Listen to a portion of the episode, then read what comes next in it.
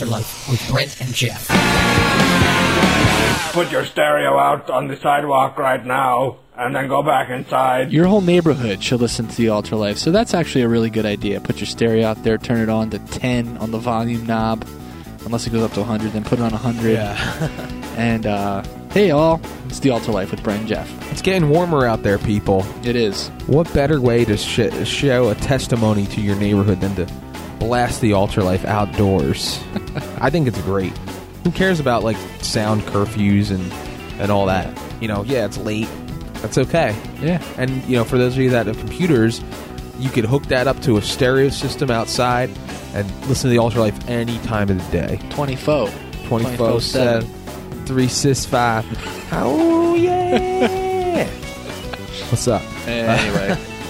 What are we doing tonight? Man. Oh, yeah. This is Daniel. This is The Altar Life. If you're like, who are these guys and why are they on my radio dial? I don't get it. I must have tuned into the wrong. No, you didn't. And you can check out who we are on www.thealtarlife.com. You can read all about what this is, what our show's all about, and listen to some prior episodes. And, you know, if you missed last week with our first episode of Daniel, you can listen to that. It should be up there.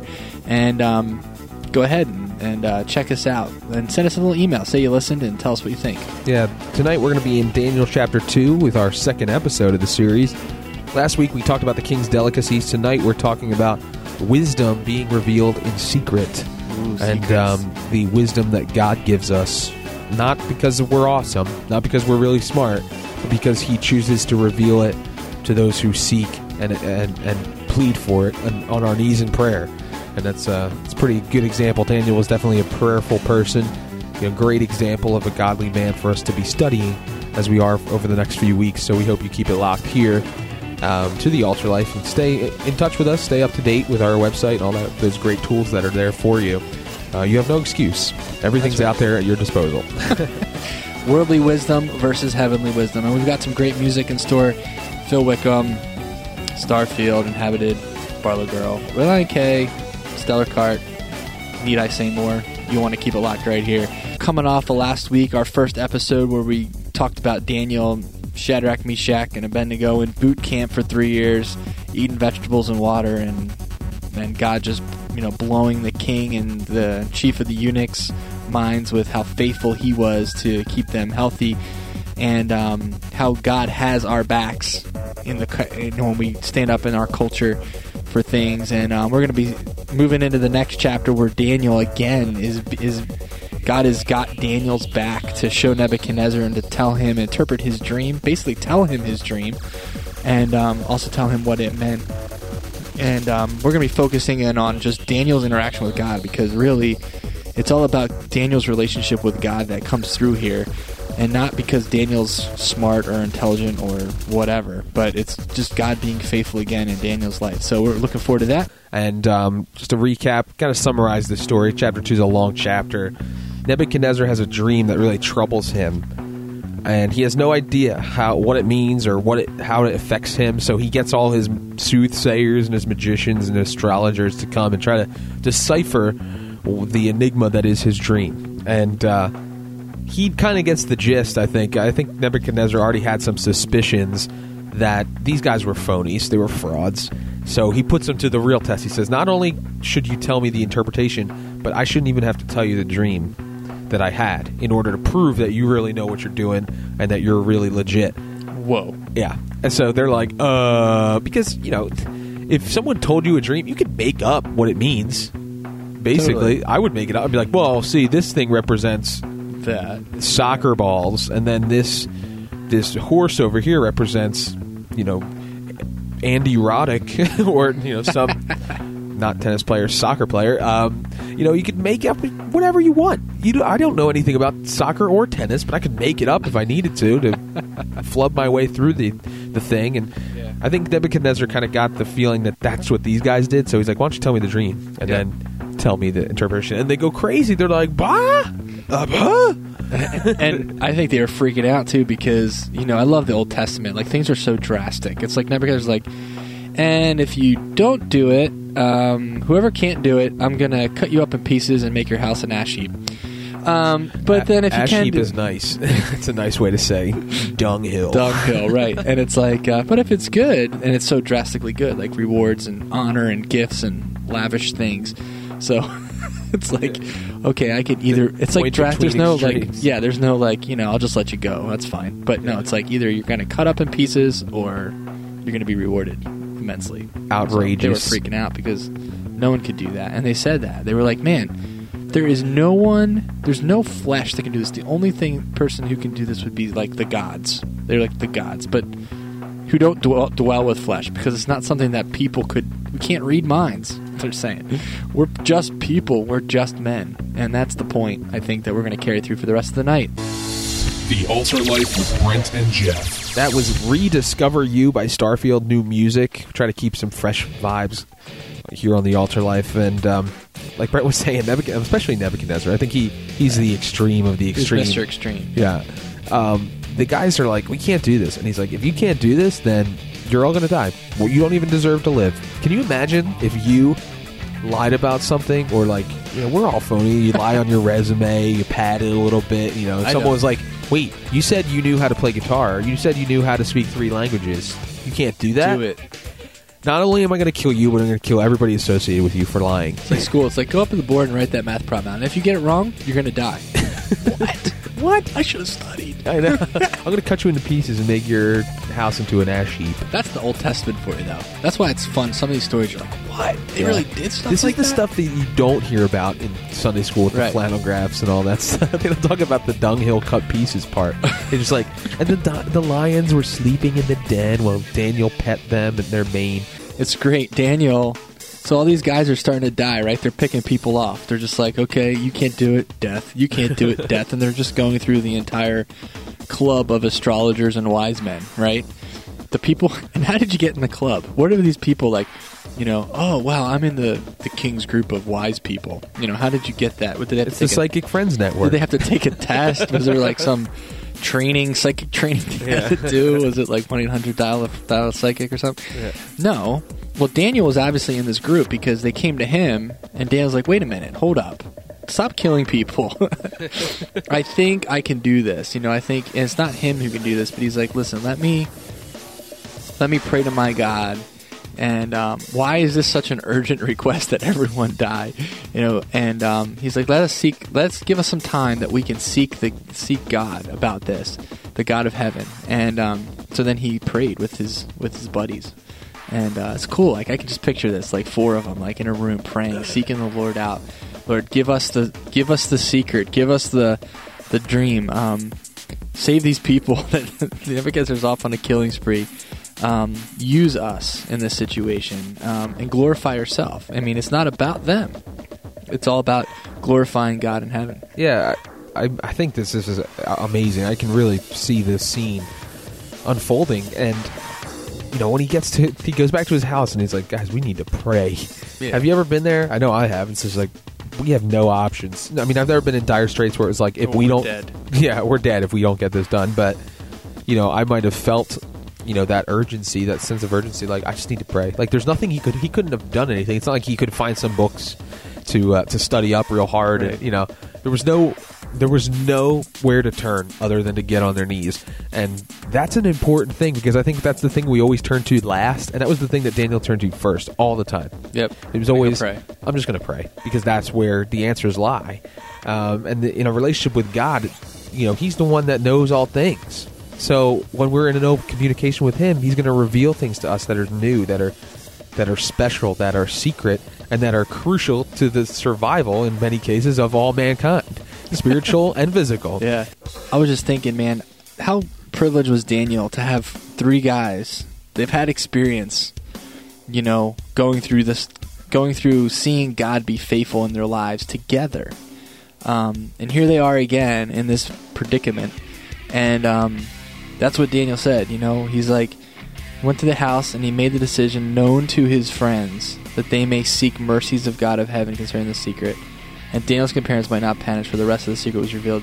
It's like, God gave the wisdom to Daniel, it says in a night vision, but he had his brothers in Christ. He had his friends, his brothers with him in prayer. And man, just as a side bar to this conversation tonight, you know, it is so important that we surround ourselves with people. You know, some of the best friends that I have in my life right now are people that I know that I can go to and say, look, I know I come to you, you're going to pray with me, you're going to pray for me, you're going to hold me up in prayer, you're going to lift me up. Because that's true friendship, you know. And these guys who were the council of, you know, that knew nothing, they were just posers, these guys, like, they had nothing to turn to. They were like, we can't do it, and, you know, they were killed. Such a privilege to be able to have those kinds of friendships.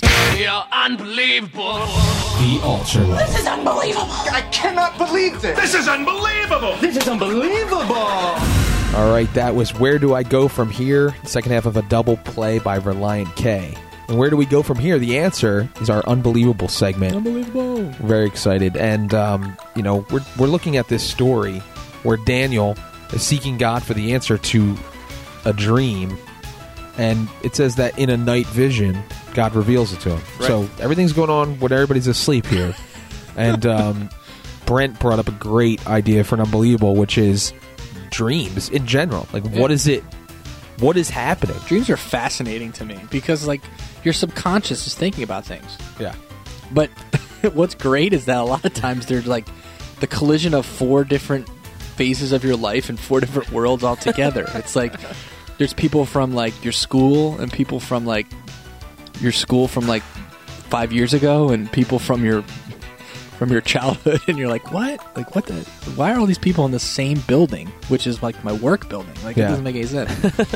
I notice in my dreams that there's people in them, and I refer to them as people I know, but they don't look like the people I know. Like, if Brent was in my dream, it wouldn't look like Brent, but I'd be calling him Brent, and he'd be talking like Brent, and it's just weird. That's how weird. My body and my mind does that. I have a funny dream story. I think I had this dream where, like, some guy was trying to cut off my arm with a big axe, and it was really traumatic in my dream. And they tie my arm down, and, like, this was, like, slow axe comes up. I was about ready to chop my arm off. And, like, I jumped awake because I was so scared that my arm was going to be cut off. And I was laying on my arm. So, like, all the circulation, like, cut off on my arm, and I couldn't move my arm away from the axe that I thought was going to fall on it. And I realized my arm was, like, you know, that feeling when you don't have any circulation. Yeah. I was, like, screaming. Like, I was awake and I was screaming because I thought my arm was going to get cut off, and it really wasn't. It was just a dream. Did that wake up your wife? Or was this before you were married? Oh, it was before I was married. Okay. Yeah, it was traumatizing, though, obviously. It was horrible. I have dreams where halfway through the dream, I realize I'm dreaming. And those are the most fun. Yeah. Because you're just like, it's like, and you don't want to wake up. Check. You just do whatever you want. There was one where it was actually another, like, horrifying dream that I had where, like, I died. Like, someone, and they were like, I can't even tell you. I got, like, shot in the head. But, like, you know how you're watching yourself in your dream? Right. Like, it's all third person. Yeah, it's, like, all weird. And it was me and my brother when we were young.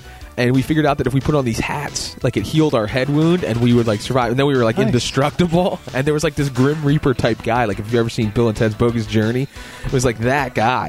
And he was, like, going around trying to hurt my family. But I became indestructible at this point. So I was, like, jumping off of cliffs and landing and, like, chasing after this thing. And I was, like, I was awesome. It was the greatest thing. And I also noticed dreams where, like, I the other night, I thought of somebody for the first time for, like, years. I'm like, oh, you remember that person? That night they were in my dream. And it was, like, exact. Like, they looked exactly the same as I remembered them. It was, like, awesome. And then something else I had talked about earlier that day, they combined to make, like, always a merger of weird times. You can, like, times. Yeah, you can, like, trace it back, like, the 6 degrees. Your life all mixed up in a blender. It's crazy. It's awesome. I love dreams when they're just about to end. You know that it's morning, but you want to keep sleeping because you want the dream to finish. That's the best, too. Hour 2 of The Altar Life with Brent and Jeff. We appreciate you being here this evening. We are rolling through Chapter 2. And, you know, we kind of got to a point in our story here where Daniel and his buddies are praying and asking the Lord for wisdom. And, you know, Daniel got the secret revealed in a night vision or a dream. And it's cool because he woke up and he, like, has this long, like, prayer. And he's, like, thanking God for his faithfulness. You know, it's pretty neat. Like, you know, his life is on the line, and God comes through in a dream, and he wakes up and goes, man, you know, he realizes the weight of this, but also just how awesome God is. And, you know, blessed be the name of the God, the wisdom and might are his. And one thing that's really cool is that, you know, it's obvious in this story that men man could not figure this out. You know, this was an impossible thing for man to do out of his own strength. You couldn't read enough books. If you were part of the Mensa Club, it wouldn't have helped. If you knew how to do Rubik's Cube, which I wish I could do that, would have helped. Doesn't matter how many years of college you went through or whatever, you know. It doesn't matter what your IQ is. This kind of wisdom was something that was hidden for everyone. And God was faithful enough to bless Daniel with this, and it ends up pretty good. That was new music by Jars of Clay, Boys, Lesson 1. And, you know, that's a good title for a song to play here. We're talking about these young men and how they're learning things from the Lord and through prayer. And I think that it's so cool because Daniel, he's pretty humble, you know, in all these things where everybody's saying, there's this guy who can interpret dreams. He's the only guy who can do it. You know, you kind of get like a puffed up head a little bit, I think. You're right, and Daniel, yeah, it's like, yeah, you bet I can. You know why?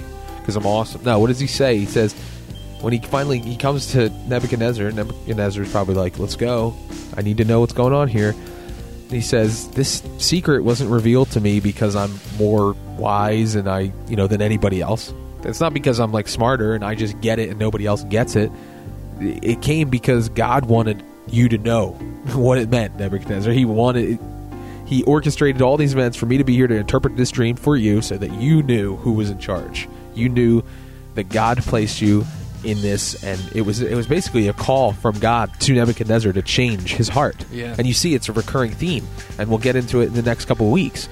But how important it is for Daniel to boldly go before the king there and to be humble, you know, at the same time, to go boldly, be humble, and to just say, this is what God has told me, this is what's for you, and to be confident. And I can't imagine I struggle with this all the time, like, you know, when I have to make decisions, you know, what are my directions, what ministry should I be involved in, what is this and that, you know, what job should I have, is this where you have me, God? And I'm so hesitant because I'm so afraid that my flesh is going to get in the way and make the decision, or, you know, I'm going to step falsely. Or Daniel's like, this is the revelation of the dream, and he just lays it out there. That's pretty amazing to be that in touch and be so confident that God has revealed this to you that you go ahead and you do it. I think too, he's just keenly aware of how nothing. This wouldn't have been anything. This wasn't anything that he could have done, and it wasn't. I think he was keenly aware of his inadequacy in this situation and how much God was truly coming through for him. And that's happened in my life, and sometimes I haven't given God the glory. I'm like, you know, I would go in and answer the question, and I was like, wow, Brent, you're so good. And you're kind of like, yeah, you know, it's all God, but you don't say that and you don't give him props. So. Sounds like a lot of supernatural baloney to me. Supernatural, perhaps. Baloney, perhaps not. The Altar Life with Brent and Jeff. Right, that was The Truth by DC Talk, and the truth. That's what Daniel was given Nebuchadnezzar, was the straight up truth of, you know, here's what God's message is to you. And one thing in Daniel's prayer, he mentions that God reveals deep and secret things. You know, I wonder how much wisdom God has for us that we're just not asking for. You know, I wonder when we go through our lives. And we go through our days and we have situations where we try to, you know, logically figure things out. How much are we missing in terms of what God wants to show us in that situation? How much is wisdom does he have for us in that situation that we're not asking him for? God freely always says, you know, you have not because you ask not, you know. He is more than willing to bestow wisdom upon us if we ask, because his desire is bigger than just Nebuchadnezzar getting his dream answered. That wasn't the point. The point was he wanted Nebuchadnezzar's heart to change. He wanted something greater and bigger. That could only have been a message that would have come from God. That message wouldn't have sounded right from an astrologer. An astrologer would have never figured out what God's heart was in the situation. But Daniel was able to provide Nebuchadnezzar with that answer, and it wasn't because of Daniel, again. It was because of what God did through Daniel. And that's an important lesson for all of us, you know, as we go through our days. Man, what are we doing? Why don't we ask God enough? We don't ask God enough for things, so we ought to pray.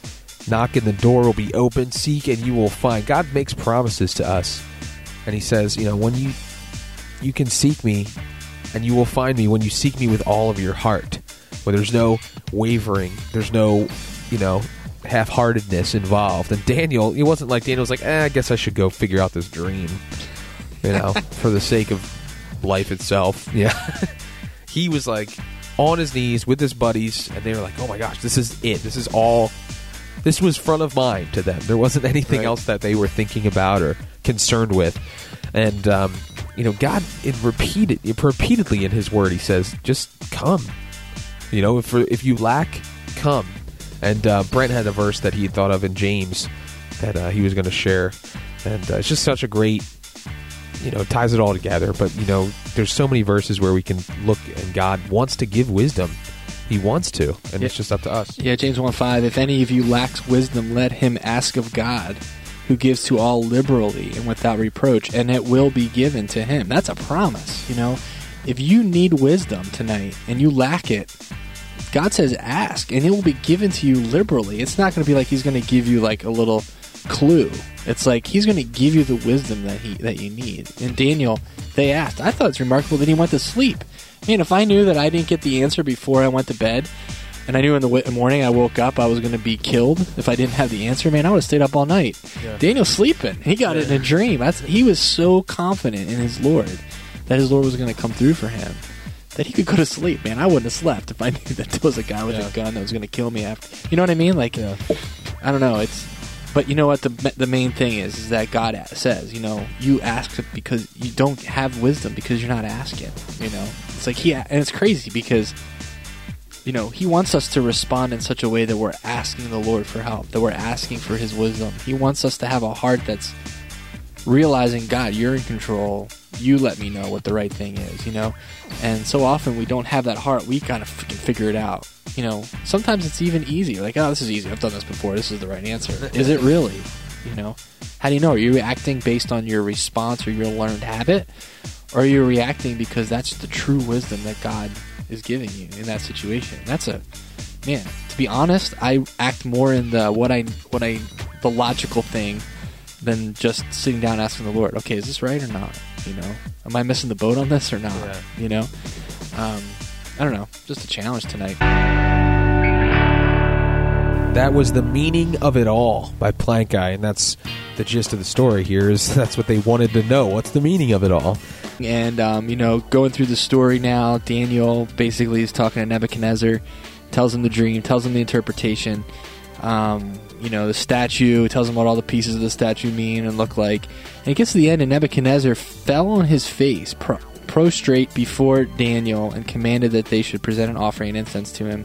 And basically his reaction to this is, truly your God is the God of gods, the King, the Lord of kings, which is interesting, and a revealer of secrets, since you could reveal the secret.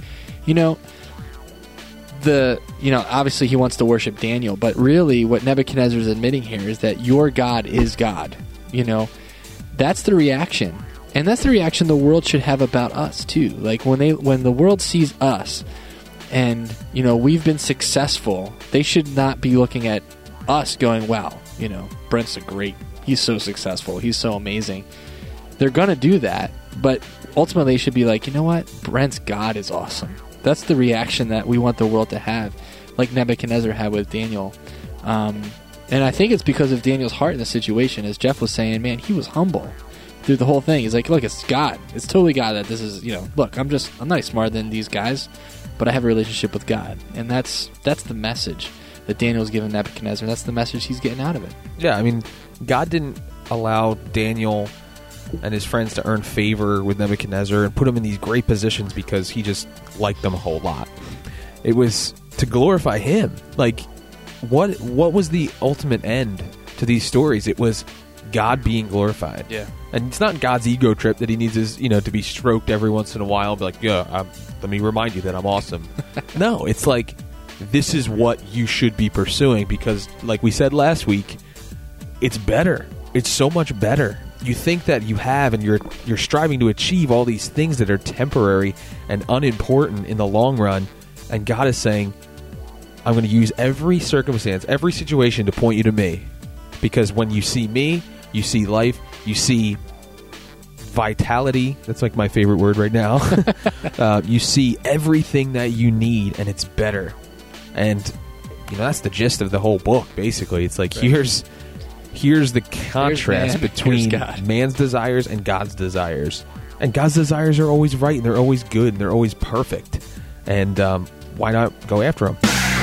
All right, that was Secret by Audio Adrenaline. And God is the God of secrets. You know, he doesn't like to keep secrets from us, though. He wants us to ask for the answers.